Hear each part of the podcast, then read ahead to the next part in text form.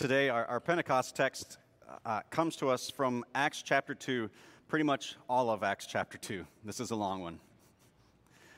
When the day of Pentecost arrived, they were all together in one place. And suddenly there came from heaven a sound like a mighty rushing wind, and it filled the entire house where they were sitting.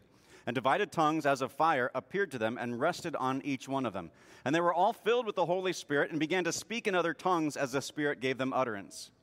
Now there were dwelling in Jerusalem Jews devout men from every nation under heaven. And at this sound, the multitude came together, and they were bewildered, because each one was hearing them speak in his own language. And they were amazed and astonished, saying, Are not all these who are speaking Galileans? How is it that we hear, each one of us in his own native language? Parthians and Medes and Elamites and residents of Mesopotamia, Judea and Cappadocia, Pontus and Asia, Phrygia and Pamphylia Egypt and the parts of Libya belonging to Cyrene, and visitors from Rome, both Jews and proselytes, Cretians and Arabians. We hear them telling in our own tongues the mighty works of God. And all were amazed and perplexed, saying to one another, What does this mean? But others mocking said, They are filled with new wine. But Peter, standing with the eleven, lifted up his voice and addressed them Men of Judea and all who dwell in Jerusalem, let this be known to you, and give ear to my words. For these people are not drunk as you suppose, since it's only the third hour of the day. But this is what was uttered through the prophet Joel. And in the last days it shall be, God declares, that I will pour out my spirit on all flesh, and your sons and your daughters shall prophesy, and your young men shall see visions, and your old men shall dream dreams. Even on my male servants and female servants in those days I will pour out my spirit, and they shall prophesy. And I will show wonders in the heavens above and signs on the earth below blood and fire and vapor of smoke. The sun shall be turned to darkness and the moon to blood before the day of the Lord comes, the great and magnificent day. And it shall come to pass that everyone who calls in the name of the Lord shall be saved. Men of Israel, hear these words Jesus of Nazareth, a man attested to you by God with mighty works and wonders and signs that God did through him in your midst, as you yourselves know, this Jesus, delivered up according to the definite plan and foreknowledge of God, you crucified and killed by the hands of lawless men. God raised him up, loosing the pangs of death, because it was not possible for him to be held by it. For David says concerning him, I saw the Lord always before me, for he is at, at my right hand, that I may not be shaken. Therefore my heart was glad and my tongue rejoiced. My flesh also will dwell in hope. For you will not abandon my soul to Hades, or let your Holy One see corruption. You have made known to me the paths of life, and you will make me full of gladness with your presence. Brothers, I say to you with confidence about the patriarch David that he both died and was buried, and his tomb is with us to this day. Being therefore a prophet, and knowing that God had sworn an oath to him that he would set one of his descendants on his throne, he foresaw and spoke about the resurrection of Christ, that he was not abandoned to Hades, nor did his flesh see corruption. This Jesus God raised up, and of that we are all witnesses. Being therefore exalted at the right hand of God, and having received from the Father the promise of the Holy Spirit, he has poured out this that you yourselves are seeing and hearing. For David did not ascend into the heavens, but he himself says, The Lord said to my Lord, Sit at my right hand until I make your enemies your footstool. Let all the house of Israel, therefore, know for certain that God has made him both Lord and Christ, this Jesus whom you crucified. Now, when they heard this, they were cut to the heart, and Peter and said to Peter and the rest of the apostles, Brothers, what shall we do? And Peter said to them, Repent and be baptized, every one of you, in the name of Jesus Christ for the forgiveness of your sins, and you will receive the gift of the Holy Spirit. For the promise is for you and for your children and for all who are far off, everyone whom our Lord God calls to himself. And with many other words he bore witness and continued to exhort them, saying, Save yourselves from this crooked generation. So those who received his words were baptized, and there were added that day about 3,000 souls. Whew.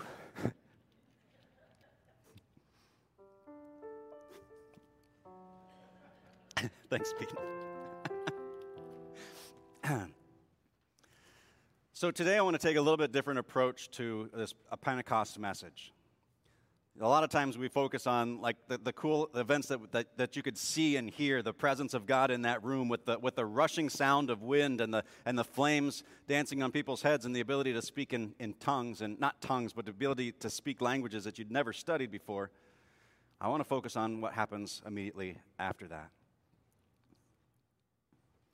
And I want you to know that God's truth it cuts deeply, but it also heals completely. So, God's actions on Pentecost, when the day of Pentecost arrived, they were all together in one place. There were probably about 120 of them that's mentioned in Acts chapter 1, including the, the, the disciples. And although the date may have been a movable one by New Testament times, this was typically 50 days calculated from the feast of the Passover. So we're just about a month and a half removed from that upper room experience. And suddenly there came from heaven a sound like a mighty rushing wind. It filled the entire house where they were sitting. This, this roar announced to the disciples that the coming of the Holy Spirit was happening right now. That promise was happening right now in its fulfillment. But this sound also served to, to uh, kind of be a magnet for those who are in Jerusalem to hear this sound and to go towards the direction of this sound. It, it pulled people together where the disciples were gathered. And divided tongues of fire appeared to them and rested on each one of them. This is, this is interesting because everybody shared in this, this noise as a group. But then individually, the Holy Spirit announced his presence with each one of the people in the room. It was personalized. And even better than Google Translate, they were filled with the Holy Spirit and began to speak in other tongues as the Spirit gave them utterance. This is an extraordinary outpouring of the Holy Spirit. The Holy Spirit's been present with God's people since the beginning of time and creation. It, it if not for the Holy Spirit, people wouldn't be able to come to faith and believe. But never has it been poured out like this before in this amount. This is an unprecedented deluge of the Spirit. Now, in Jerusalem, there are, are devout Jews from all over the known world. So I want you to kind of picture in my mind the Mediterranean Sea, and starting with, with Rome on one side, kind of painting across Greece and Turkey and what's now you know, the, the Middle East and Saudi Arabia and, and Egypt.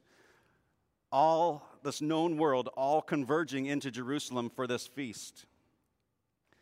It's a great mission strategy to bring people from every nation into one place to be able to hear and know the gospel spoken in their own native tongue. You can think of it as this is a this is a this Pentecost is a super spreader event for the gospel. because after being all contained in Jerusalem, they go back home carrying the same message with the rest of the world. And here's the main point of the Pentecost experience. This is the point that people from all over the world gathered together, and God speaks His truth that cuts deeply and heals completely. Peter has this incredible spirit inspired sermon that he delivers. And there's this cool rhetorical device that, that, that he uses. I, I learned this the first time when I, when I was a, a realtor for Century 21 and, and working on closing deals and signing homes and, and, and, and selling homes. But you, you get the person that you're trying to work with to agree with you. And you state several things that are just obvious known facts that they would obviously agree with. And then as you continue, you start getting them used to saying yes. And you condition them to say yes. So that when you say, Would you like to buy? they say, Yes. Listen to what Peter does. He does that. He says, God testified concerning him with all these signs and miracles and wonders, right? Well, yes. You, you, uh, you killed him. Yes. He was raised from the dead, yes. David said that Jesus was the path to life, the resurrection. They said yes. You mind, remember, Jesus did rise. They're like, yes. And then he, he kind of endears himself to them a little bit more. He, he goes from calling them men and Israelites to brothers, right? We're, we're connected. And now is when he starts to, uh, to kind of journey outside of what they're comfortable saying yes to.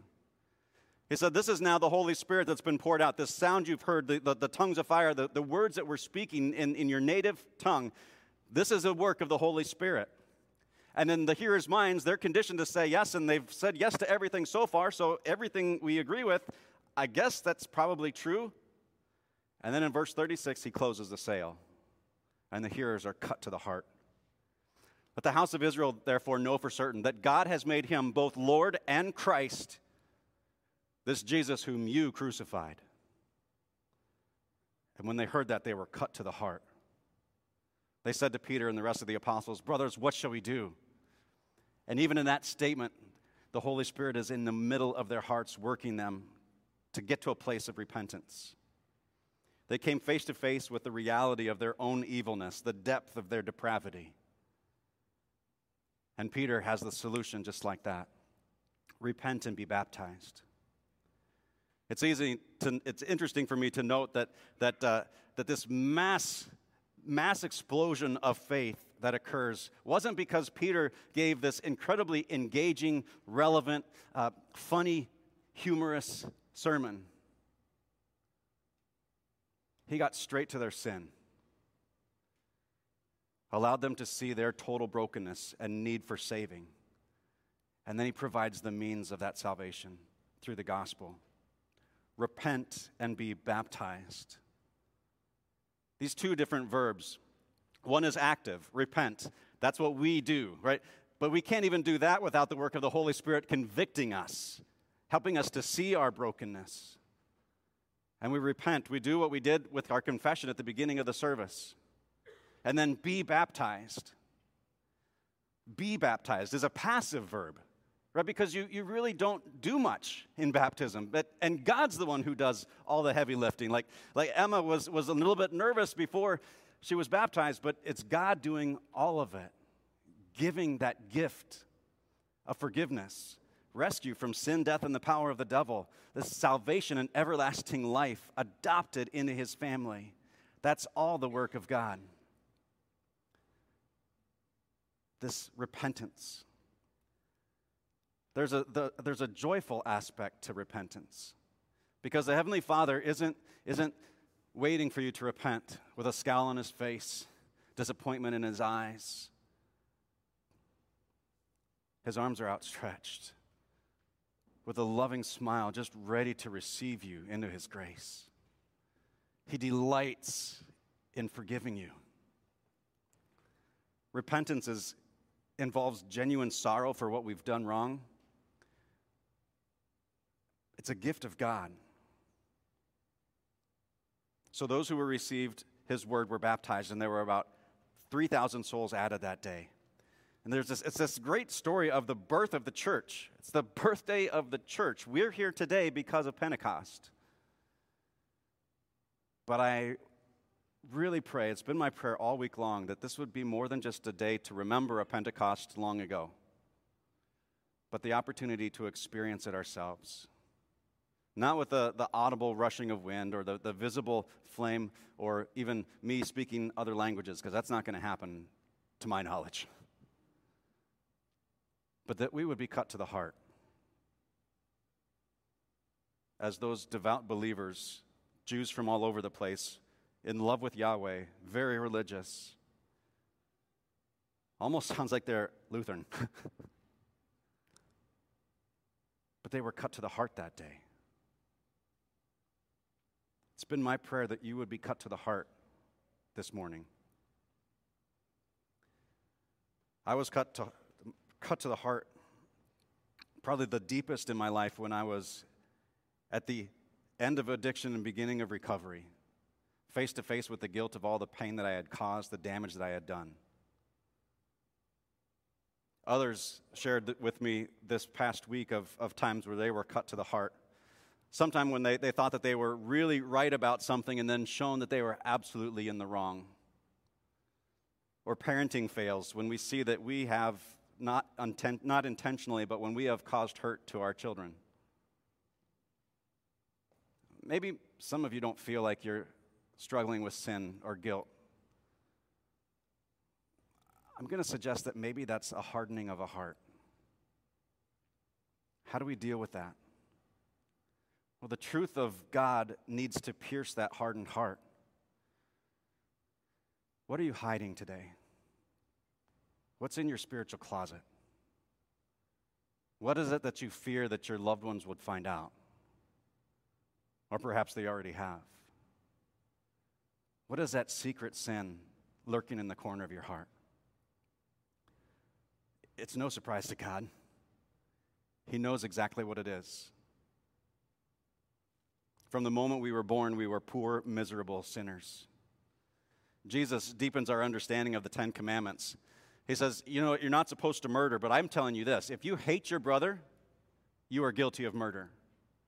And maybe you haven't had affairs with other people maybe you haven't had relationships with, with people who, who weren't your spouse, but I tell you this if you look at somebody lustfully, you are an adulterer.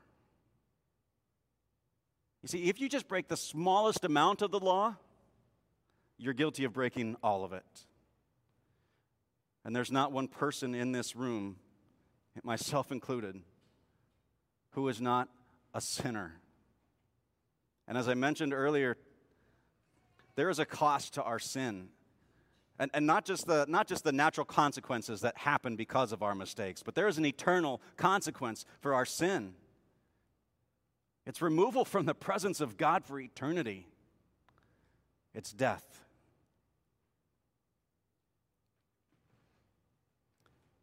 Consider this it was, it was your sin, it was my sin that Jesus took to the cross.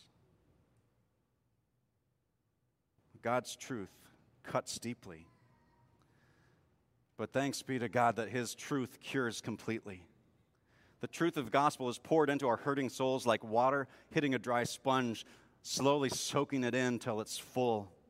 This is a tangible grace, a grace that's so real we can see it or touch it or taste it.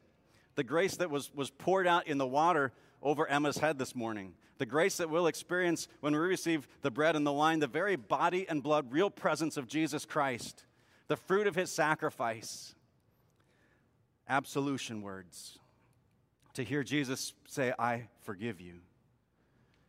These are about new beginnings, an empowered life not having to hide from God or anyone else, surrendering control to God, which can be so hard, but it feels so amazing to know that, that we don't have to have worry for our destiny, that our eternity is signed, sealed, and delivered.